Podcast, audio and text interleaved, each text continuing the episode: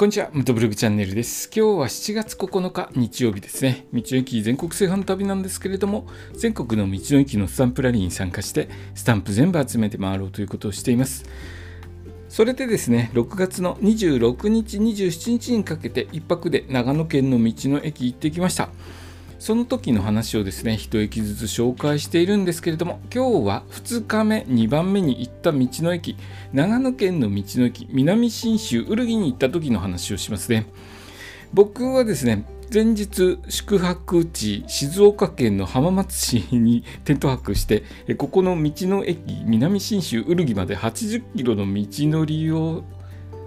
走ってここに到着しました。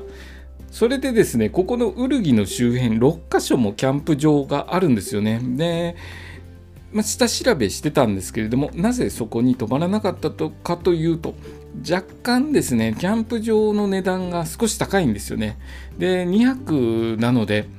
できるだけ安いところがいいかなということで、静岡県の浜松市のキャンプ場になったわけなんですけれどもここもですねあのいいキャンプ場いっぱいあります。で標高高いので涼しく過ごせますのでキャン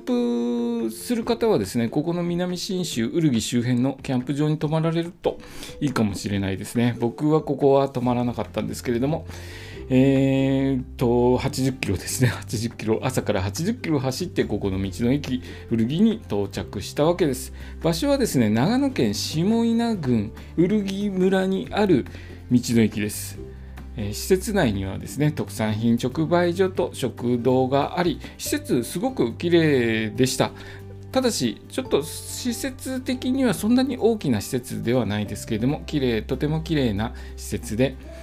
立ち寄るに立ち寄って休憩するにはいいちょうどいいぐらいの大きさですかね。そんな感じの道の駅です。でこの周辺いろいろなキャンプ場とか遊ぶところあるので、えー、そういったところに立ち寄ったついでに、えー、ちょっと立ち寄るといいかもしれないですね。遊んだ帰りにちょっと立ち寄るにはいい道の駅かなと思います。で僕はですねもう当日はえー、前日定休日だった道の駅のスタンプを押さなければいけなかったので、ここの道の駅スタンプを押したら、急いでですね、次の